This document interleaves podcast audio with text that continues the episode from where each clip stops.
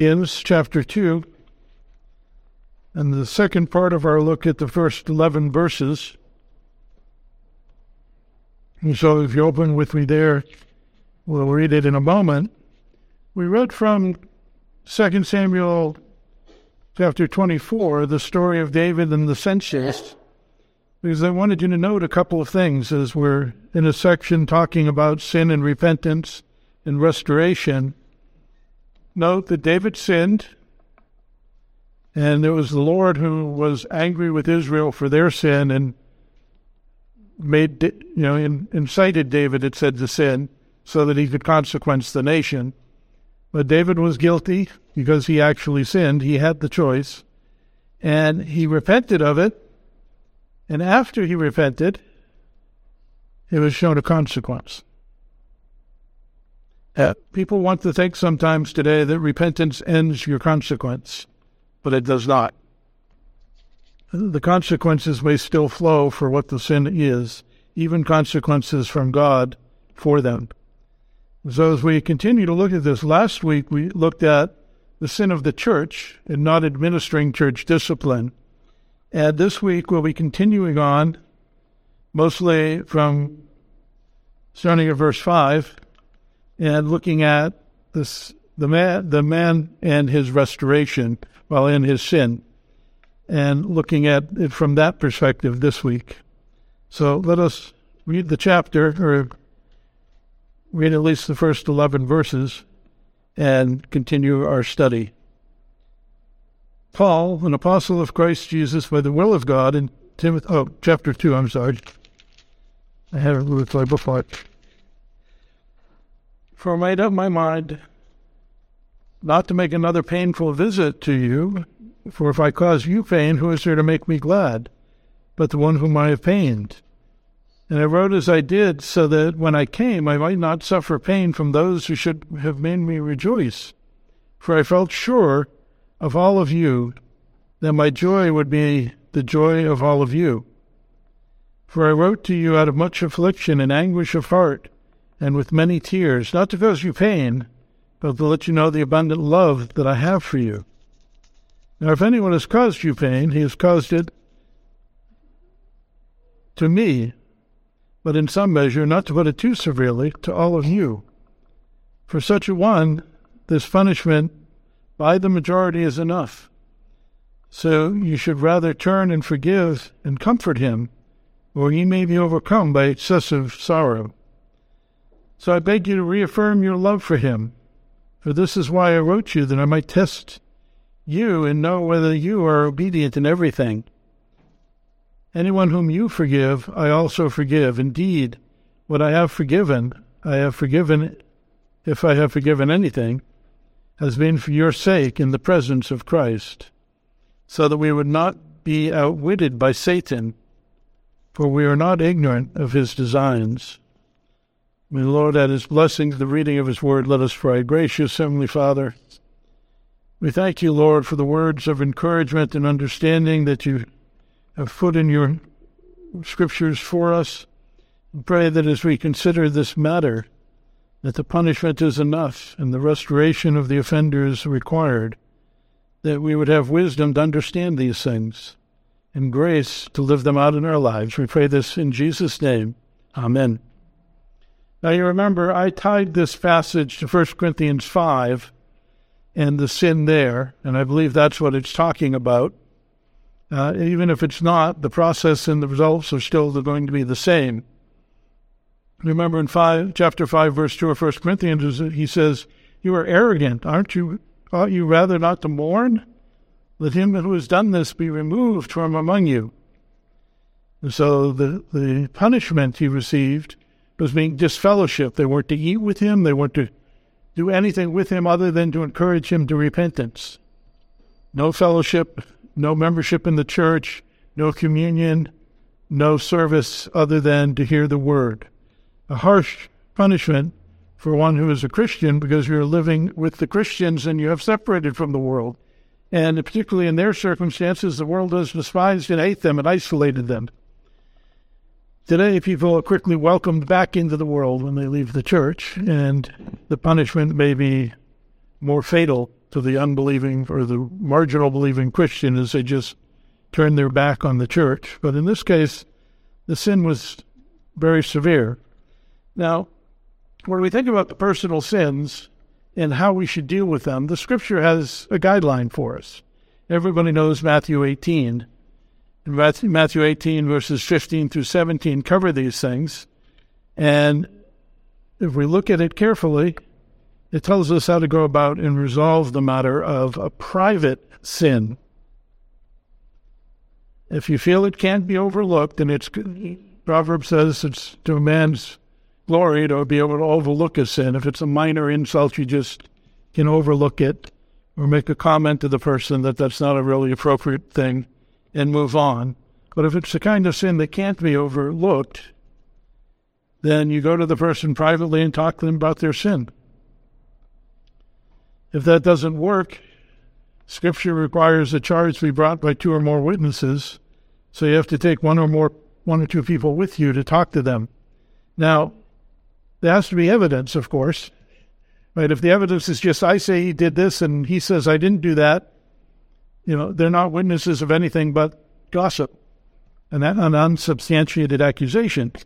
So there needs to be some evidence to, to be able to move on to that point.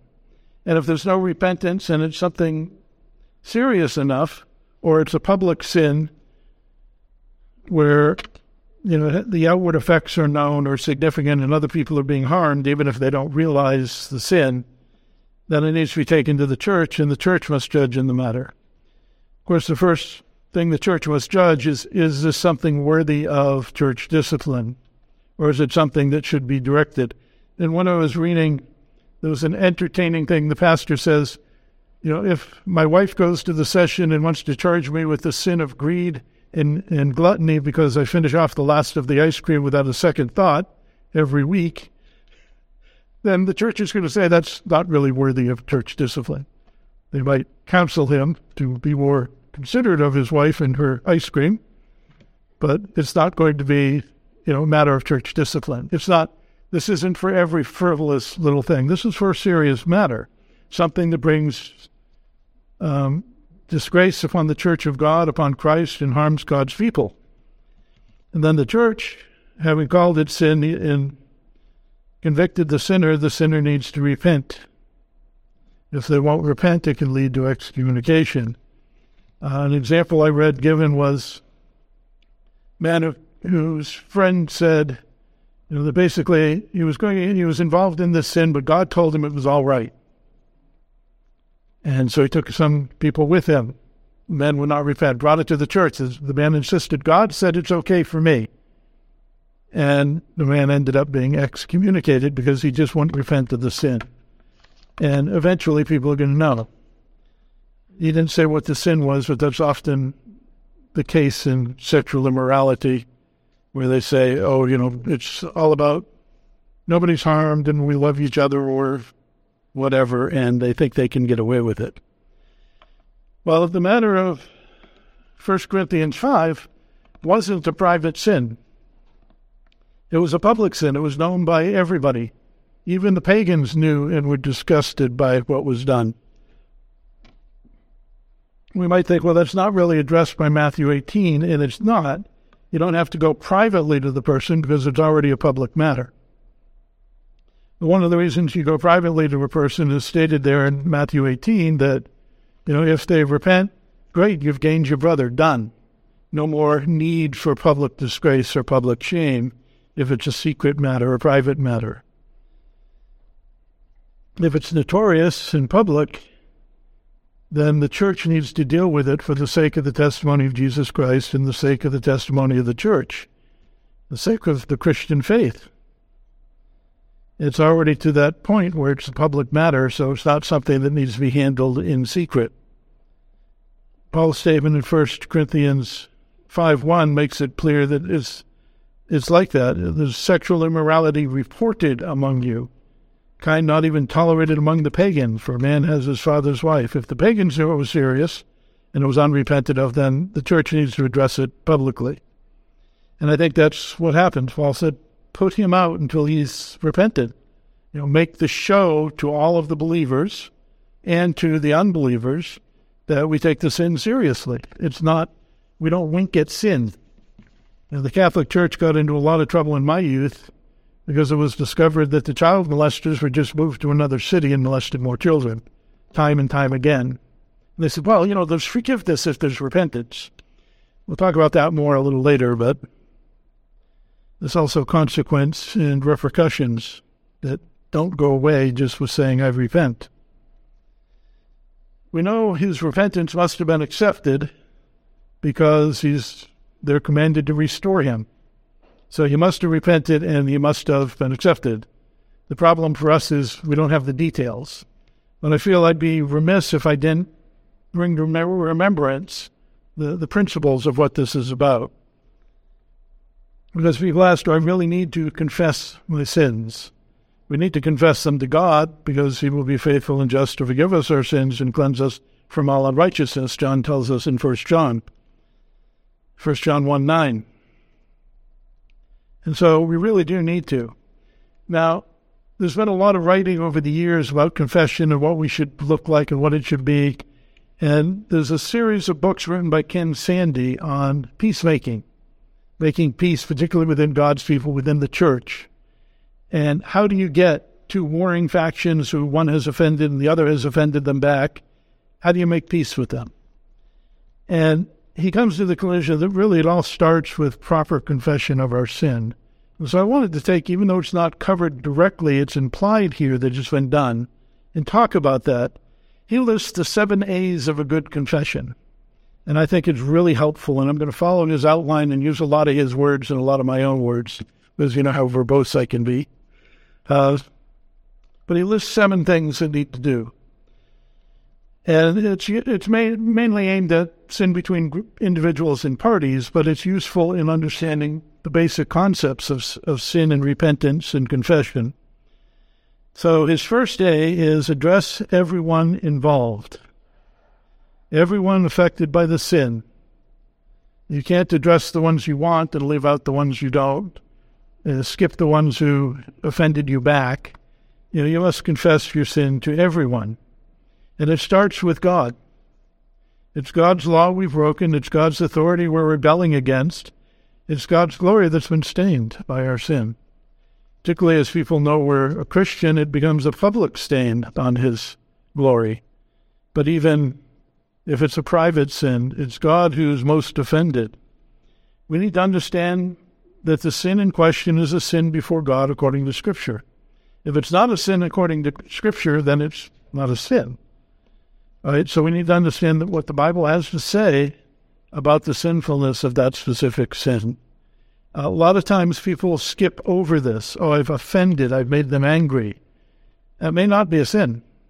And if you tell them that they're, what they're doing is wrong, or you challenge their the- question their theology is wrong, that's not necessarily a sin. It might be done in a sinful manner, in which case your arrogance or your scorn or your you know, lack of respect and honor might be a sin but you may have made somebody angry without making them sin. We need to understand what is the sin and how is it sinful before God. Understand God's view of that specific sin that you're trying to repent of. And what have I done and how has it offended God? And how has it offended my brother? If it's an offense to the brother because he's proud or arrogant and can't take the mild rebuke of saying he's wrong, then it's not something you necessarily need to repent of. You might need to repent of how you did it but not always. We understand we need to understand also then the price that God has paid for that sin, the price Jesus paid to cleanse us of the guilt of that sin. We need to hate that sin with all of our heart, with all of our soul, with all of our strength. We must desire sincerely to turn from that sin and not be committing it again. Forgive me this time, and next week I'll ask you again. It is not repentance. It's not really legitimate confession. We need to be truly repentant of the sin before God with a humble and contrite heart and maintain that, con- that humble and contrite heart in our confession and in our repentance from beginning to end, and including all of the aftermath of it.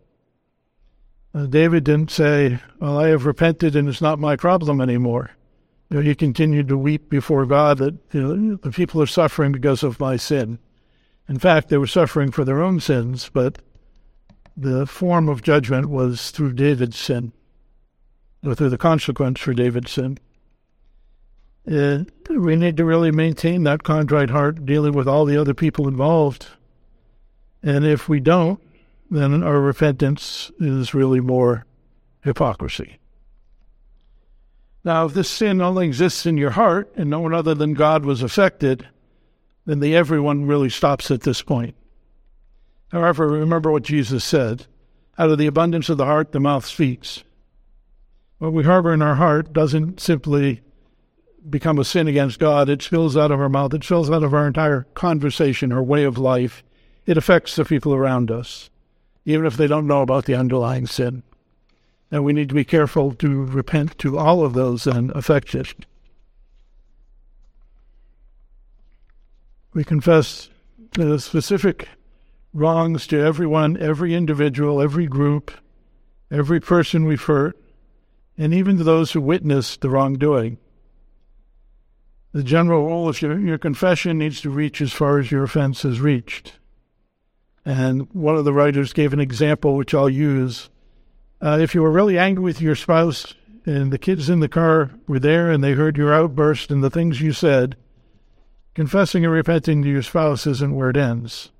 Uh, you need to also confess to the children that what you did was sin and that you recognize that and ask their forgiveness as well. So, the first point our confession needs to reach everybody we've sinned against in, this, in that sin. As far as the sin is gone and known, and all those who were harmed and all those who know of it, we need to confess to. The second one is a hard one. Second A is to avoid if, but, and maybe. In other words, don't try to excuse or blame shift your wrongdoings. Now, it's really difficult to find a confession that doesn't use if, but, or maybe, or something along those lines. It's hard to give that unqualified confession and an apology, repentance. But the quickest way to wreck a confession is to use words that shift the blame to others or minimize your own guilt the classic bad confession I'm sorry if I've done something that upsets you. What you're saying is, if the if there is shifting the blame, it's implying you don't know whether you did something wrong. Maybe I'm innocent, but because of you, I'll take some responsibility here. You know, you're not accepting your personal responsibility. It sounds like you're just trying to get somebody off your back. So avoid excuses. Man up and accept responsibility for your sin. His third one is admit specifically both the attitudes and the actions. The more details you provide when you confess, the more likely you are to get a positive reaction. You don't confess to make yourself feel better or because God will accept your confession. You confess because you want the restoration and forgiveness of the offended people. So the more specific you are, the more detailed, the more honest you are in facing up to what you've done, the more likely they are to believe that you're sincere. The fourth one is to acknowledge the hurt and express sorrow for that hurt.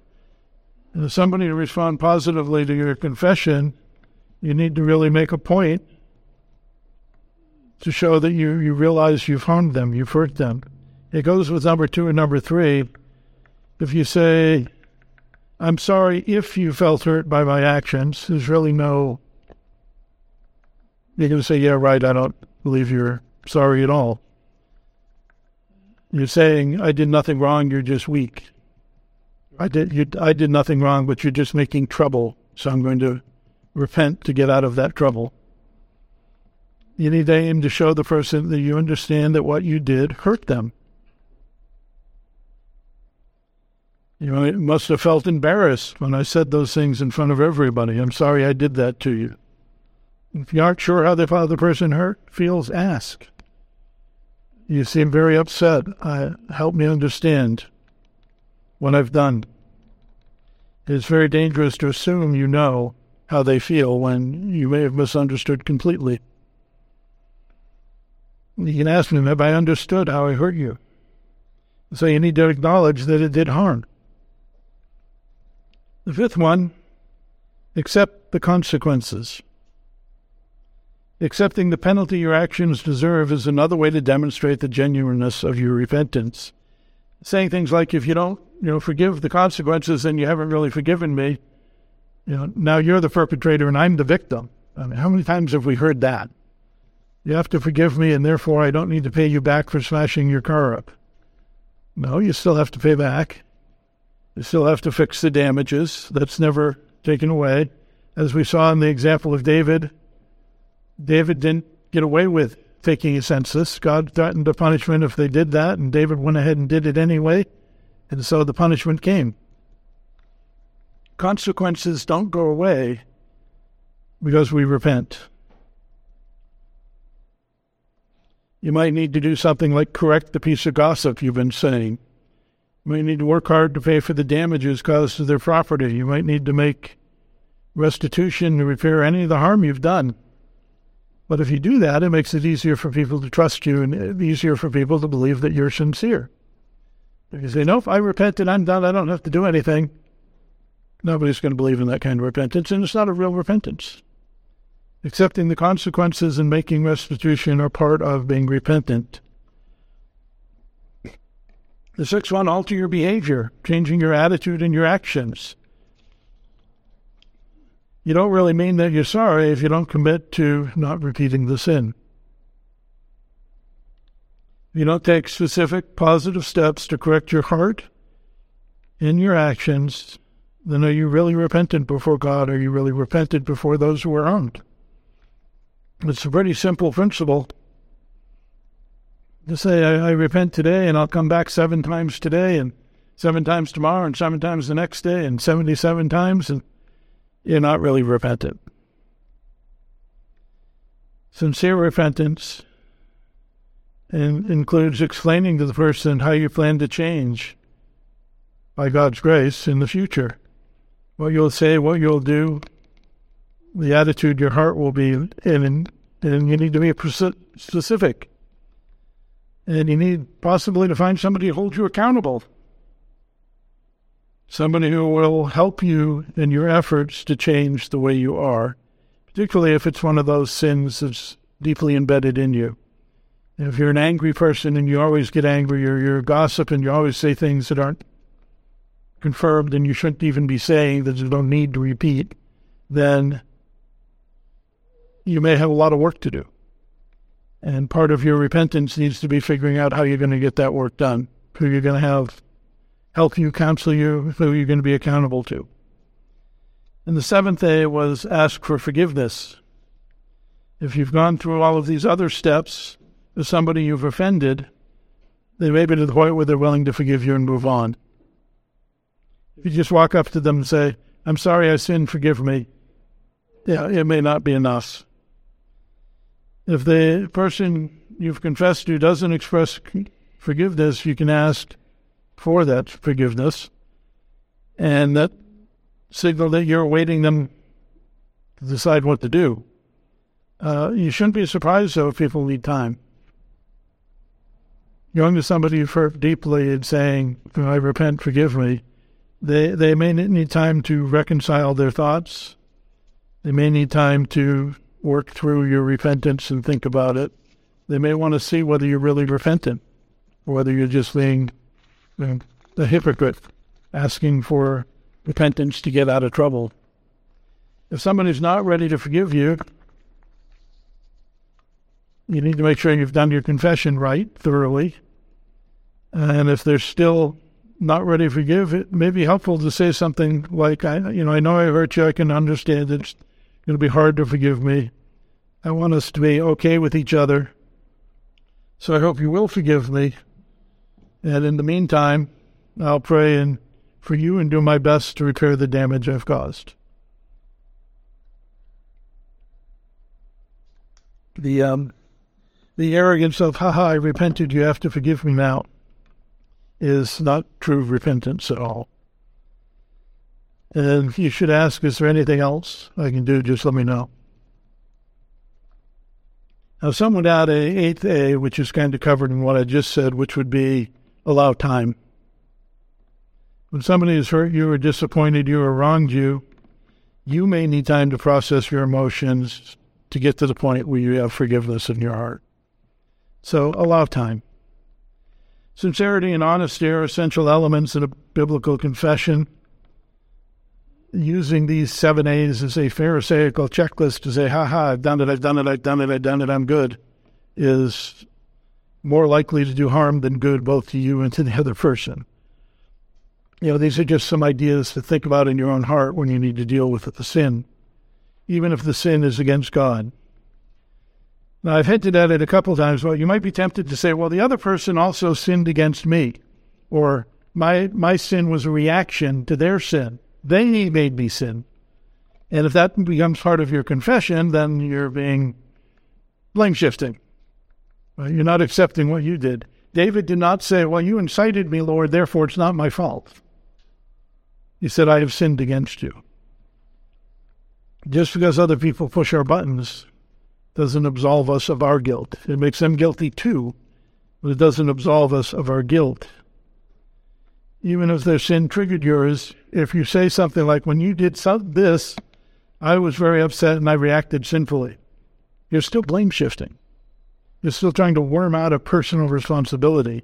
You may need to talk to them about that, but that's what number two was all about. You know, we don't use blame shifting as a way out.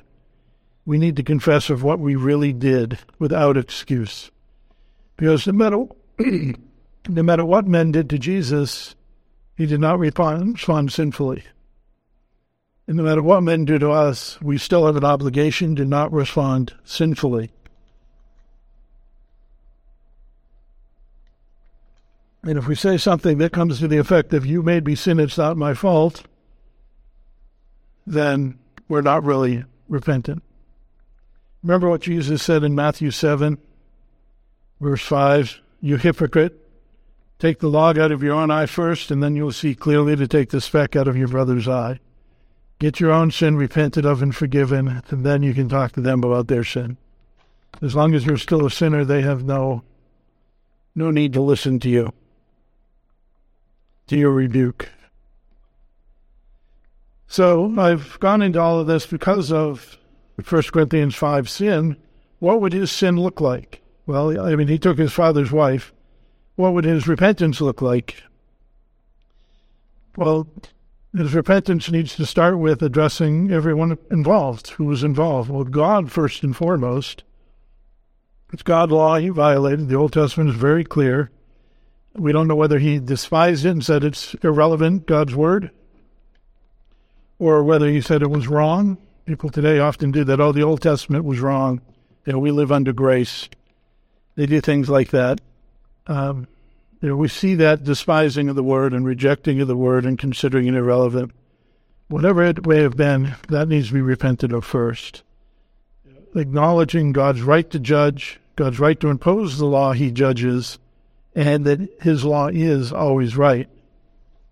It comes first. He is to address the wife. She committed sexual immorality with him, but that's his responsibility too. He sinned against her. And the church, he brought the church into disgrace and a bad reputation. And there may have been others who were tainted by his sin or tempted by his sin. If what if we talked about last time, right? One of the reasons church discipline is so critical is because a little leaven leavens the whole lump. His sin not addressed could have caused others to sin either in the same way or just using that as a, well, if it's okay for him to do that, then it's okay for me to do this. And sin grows. Little leaven leavens the whole lump. So the church, but also the society, they knew what he had done. They knew it was wrong. They saw that and probably viewed the church with contempt and scorn. And that happens. Why do we, why did I, as a young man, grow up to hate and despise the Catholic Church and Christianity as a result because I consider them all one? Well, because I saw that Catholic priests were going from church to church raping children, because I saw the the name it and claim it types, the you know the the charismatics making millions of dollars and living the high life, taking money from retired old women who gave up their life savings to buy him his new Mercedes. I hated him because of the sin. God's name is blasphemed amongst the Gentiles because of you. Romans 2:24.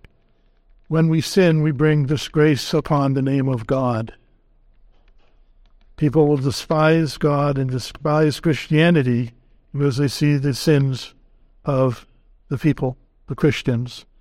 And so his repentance needed to be aimed at society as well. They needed to understand that he knew it was sin and that he's repented of it. Now, what kind of excuses might he make? Number two, avoid if, but, maybe. Oh, I was intending to help her. We don't know if he said something like that, but by marrying her or by taking her. Uh, mm, that's not a legitimate excuse and should be just discarded. We don't make excuses. We don't know his attitudes or his actions and what he needed to correct. Well, God knows and he knows, and he needs to think about that as we would need to think about it as well. Acknowledge the hurt and sorrow for what he had done. Uh, I mentioned those under addressing the people by mentioning what they were, how they were hurt. And he needs to really acknowledge that damage, accept the consequences. Sheen. Number five. What would the consequences be? Well, one of them is it's unlawful for him to be married to her, therefore, he couldn't be married to her. Uh, we see that in Ezra 9 and 10, an example of that where priests had married pagan women and were involved in pagan sacrifices and they actually put their wives away. Doesn't mean they abandoned them, but that they no longer had a marriage relationship with them because that was sin. They have responsibility for them now the rest of their life, but not not a physical marriage relationship anymore. Uh, that would be the bare minimum there. Alter your behavior. Number six, he needed accepting and acknowledging that was sin, not involving himself in that particular sin again, and being careful about that. Then he needed to ask forgiveness from God, from his father's wife, from the church, from everyone who knew about the matter. The man in 1 Corinthians 5 was put out of the church, excommunicated, shunned, had no fellowship with him, that we mentioned was painful and grievous. Paul writes in chapter 7, starting at verse 9, that he says, I rejoice, not because you were grieved, speaking of the church here, but to everyone involved, but because you were grieved into repentance. You felt a godly grief, so that you suffered no loss to us. For godly grief produces repentance and leads to salvation without regret, whereas worldly grief produces death. For see what earnestness this godly grief has produced in you. but Also, what eagerness to clear yourselves, what indignation, what fear, what longing, what zeal, what punishment, presumably to the offender. At every point, you have proved yourselves innocent in this matter. Those words were written to the church to talk about their repentance, but I think we see the same thing when it's brought to an individual level as well. Godly grief or sorrow is the sorrow that has the author of God. God is the one who works that grief in our heart. He works that grief in a regenerate person's heart through the work of the Holy Spirit, conviction of the Holy Spirit. Worldly grief, on the other hand, is more like what Judas experienced. He was disciplined, he was put out of the church, and what was the result? He committed suicide. He had sorrow and he had regret, but that wasn't true biblical repentance. It didn't save him. Instead, it inspired him to kill himself. Discipline causes grief to the unrepentant. That grief should lead them to repentance. And apparently, this man's repentance was acceptable because the case has moved to the next point. I spent a little too much time on my first point. But the second one is restoration, verses 7 through 10. Restoration is the ultimate purpose of church discipline. It's not to punish the offender, but to bring them to repentance. We just read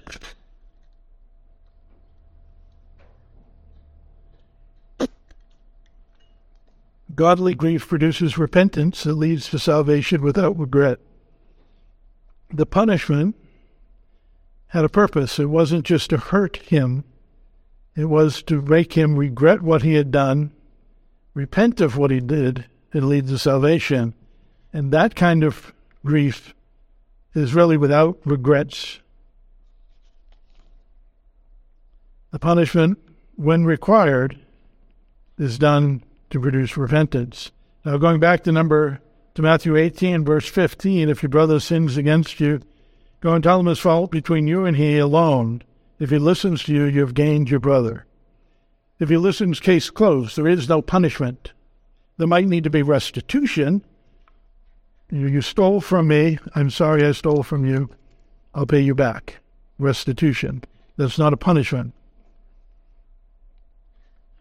There doesn't need to be punishment because the purpose of the, the church punishment was to bring repentance. Confession and repentance still requires to all who are involved, uh, all who are aware of it, especially if it's a public sin. I'm not saying it disappears, but I'm saying the punishment, such as excommunication, is no longer needed because that has the purpose of bringing them to repentance, and if they're already repentant, they don't need to be excommunicated. As a side note, restoration doesn't mean that somebody is restored to their full position. The trust that was broken by their sin may not be restored, it has to be re- rebuilt. Your heart doesn't change because you repented. The temptation to sin doesn't change because you repented. You need to alter your behavior, change your attitude and actions, and this may require your accountability. I mentioned that before in point number six. The idea being, you may need to re earn that trust. If the church accountant uses their position, position to embezzle money from the church, if they're repentant and promise to pay it back, and they're forgiven, it doesn't mean they get to go on being the church accountant. They may need to lose that position uh, they may one day restore their trust and confidence. We earn that trust and confidence, but it doesn't mean they go right away back to their position. Uh, that was the fault everybody found with the Catholic Church, and just the priest said, "Okay, I got caught. I repent," and they did the same thing in the next town, and they said, "I repent," and they get. No, you don't necessarily give them back the position where they're going to be tempted to their sin, and you don't necessarily give them back a position of trust. You have to work those things out case by case. All that being said, the sense of purpose of church discipline is to bring about that restoration, that gaining of your brother. That's the purpose, right? We start this because we want that person repentant of their sin and their full relationship restored with God and with the church and with their brother. With that being the purpose, restoration then becomes a big focus. I remember when I first became a Christian hearing that the Christian church is the only army that shoots its own wounded. I think Paul in verse 7 and 8 is really dealing with that danger. Danger to the repentant sinner that must be over, prevented. And that is that they can be overwhelmed by excessive sorrow. Sorrow brought about by shame, but also sorrow brought about by guilt. And if they become overwhelmed by it, they may break. They may give up. They may leave. How are they overwhelmed? Well, if the sinner is truly repentant of their sin, they're going to understand the guilt of it, the depth of their sin, the harm it has caused. And you think about it in this case, the shame brought to the church, the shame brought to the community, the shame brought to the woman. It's a terrible thing. And may be overcome by the consequences, not the discipline, but the long term ones. I remember a friend I had in Cincinnati had trouble coming to church on Right to Life Sunday. And I knew exactly why, obvious. So we, we talked about it. And even though she had repented of having an abortion some 30 years earlier, 40 years earlier, whatever it was, when she was a teenager, she still felt the guilt of murdering her own child she had never overcome that. And with the church hyping up the the horror of abortion and murder and how can you kill your own child, you know, all that feelings of guilt and the overwhelming feelings really weighed down on her. And that can really break a person over time. In this case, you know, the shame of what had happened, the guilt of what had happened could really hurt. We also be overcome by the loss the loss of the respect of others, the loss of our self respect, the losses from making com- compensation. You know, here's this man who obviously cared for the woman, and yet now he realizes that care worked out in a sinful way, and he can't care for her the way he had intended in his heart. Being convicted of the sin of it, it, it there's a loss there. And so, to prevent the person from being overcome by the by the, the, the burden of their sin, restoration needs to be taken place taken care of by the entire church. They need to do what they need to do for the repentant sinner to see them restored to their place in Christ in the community. I spoke of it last time, but it starts with repentance. Repentance, I mean, repentance once complete brings forgiveness, and forgiveness is very hard to do. It's in our sinful nature to hold a grudge. It is in our sinful nature to want to elevate ourselves by remembering the shortcomings of others. How many times has we known somebody, even ourselves in our own heart, when we've done something wrong and we feel really bad about ourselves, we rehearse all of the things others have done. Their sins are worse. You know, we have that tendency, and that's not forgiven. That shows we haven't forgiven. We also like to put people in their place, remind them and everyone else of their sinfulness.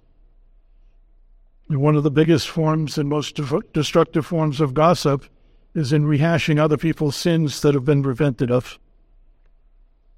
That ought not to be. That's not the way.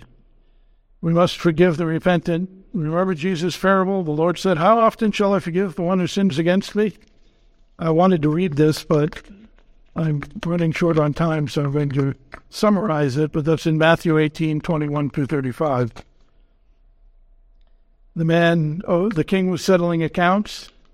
And since there was no way to pay his account, the man who was brought before him was going to have his wife and his children and all he had sold to pay for his debt. The man begged the king not to do that. The king forgave him. On his way home, he finds this other servant who owes him a small amount of money, and he chokes the man and beats the man and has him put in prison. When the king heard about this, he was not happy. And the final result is So my heavenly Father will do to every one of you if you do not forgive your brother from your heart. Forgiveness is required, and if we are unforgiving, you know, we do need the person to repent and they do need to confess their sin to us if they want to be forgiven by us. But if we refuse to forgive, God may refuse to forgive us having forgiven them, it doesn't just end with, okay, I forgive you and walking off. We need to comfort them.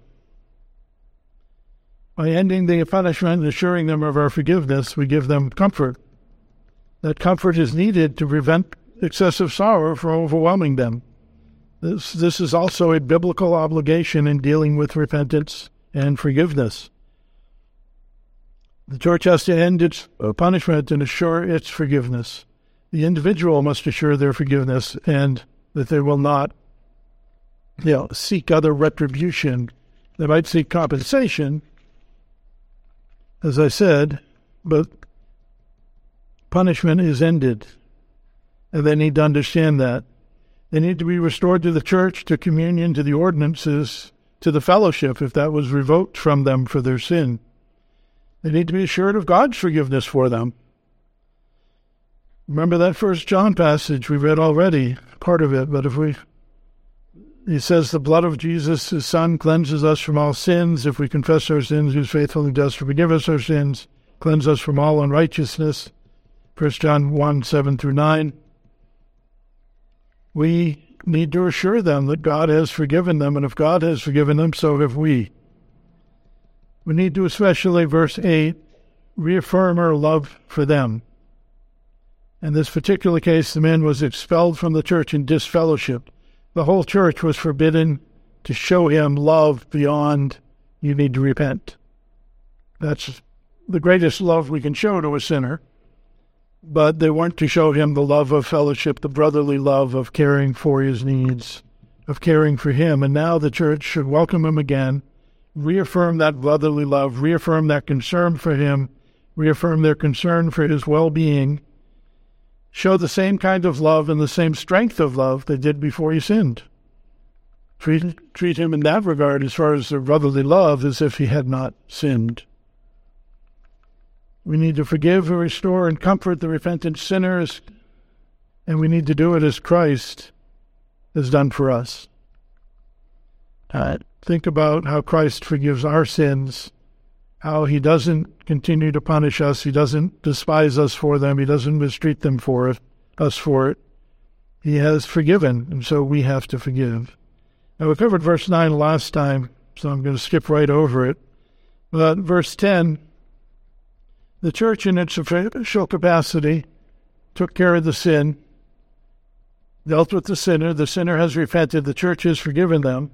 Paul, who's absent, was one of the people offended. This is a church he had helped create, that he had helped teach, that he had shown the oversight of, and it looks bad for him to have the church involved in this sin and not dealing with it. But note that he says that since you have forgiven him, for your sake I forgive him as well. Meaning, you've taken care of the problem, I trust that it's resolved, I forgive that person as well. And anyone in the church who was guilty of helping the church overlook the sin and refuse to deal with it, you know, that's all taken care of, Paul says, because you've resolved the matter. Uh, gracious for him. Forgiving the sinner is right, it's important, and it's really important for all parties. But think about verse 11. There's another great value that Satan will not outwit us. It literally says, so Satan will not gain an advantage over us. The metaphor is like that, where a greedy merchant or a peddler uses every opportunity and every shortcoming of yours to find a way to gain an advantage over you so that they can cheat you or charge you more, get a better price. Uh, I think that's the metaphor here, and I think that's why we need to understand that Satan is looking for every advantage over the church. If church discipline is neglected or viewed with contempt, they see the sin and temptation and allow it to go untouched, it's great for him. He can use that. Encourage other people, tempt them into sin, and they say, well, that person got away with that. Yours is much less than that sin. Certainly there's no problem for you. It's not really a sin, then, is it? and people can fall into temptation, and the church can be disgraced. Yeah, that church allows sin. They don't care. And then the kingdom of God can be disgraced. Look at God's servants. Look at God's people. Do you really want to be like one of them, living in debauchery and sin? And so it works out very well for him. And on the other side,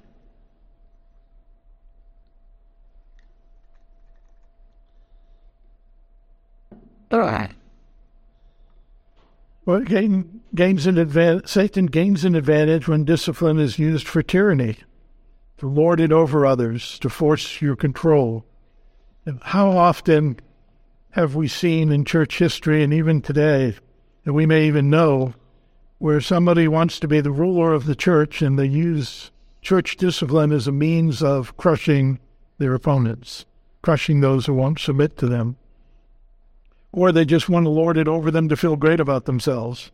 Yes, you're a sinner. I'm not. You know, I'm higher. You're down there because I have this sin on you. Satan can use that to destroy the testimony of Christ in the church. And he gains an, an advantage when discipline is too harsh, when it's excessive, because everybody sees that as wrong, both the sinner and the people around them and society as one at large. And especially when repentant children of God, repentant children of God are not restored. They're not allowed back into the church. They're forced to leave hope. Uh, it says we're not ignorant of Satan's designs or we're not ignorant of Satan's evil purposes. We don't know them with 100%, but we're not ignorant of them either. Uh, we're not ignorant of the designs completely. We know he can transform himself into an angel of light under pretense of showing just indignation for sin and keeping up that strict righteous discipline. He can destroy the souls of men. He can ruin churches. He can bring true religion into contempt. We need to be careful. There have been people throughout New Testament history who have insisted if somebody who falls away into a gross sin after their baptism cannot be restored at all, ever, no matter how sincere their repentance is, no matter how righteous their life becomes. Oh, we may think of that and think, oh, they're terrible. They're Pharisees. They're worse than Pharisees. God has said, restore them. But we do see it today, even in conservative churches, because let's face it, we all have that short list of sins that are unforgivable. Don't we? Adultery, child molestation, homosexuality, abortion. Now, people will not think that they should be restored. We need to be careful of that.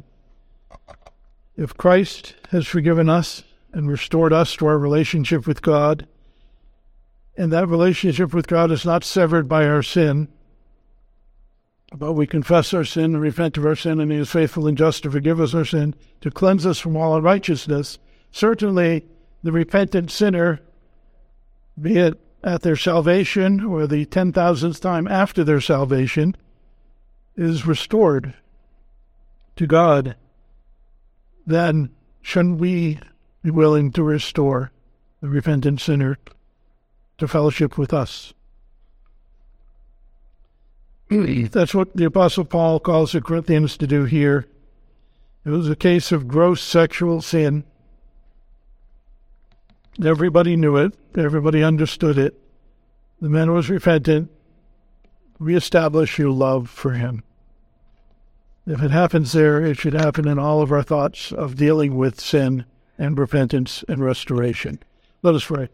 Gracious Heavenly Father, we thank you that for us, we are restored in our relationship with you, both at our salvation from the many sins that we have committed, many small, many, many, many great sins. We thank you that you do not treat us according to our sin, but according to the life of your Son who has paid for our sins. And we ask, Lord, that you would help us to take that same hard attitude that you have shown to us and show it to those around us who have stumbled in sin and been restored through repentance, that we might restore them fully and love them once again. Pray for your grace and mercy in that, and that we would all always be repentant, willing to confess, willing to deal with our sin truly. We pray these things in Jesus' name. Amen.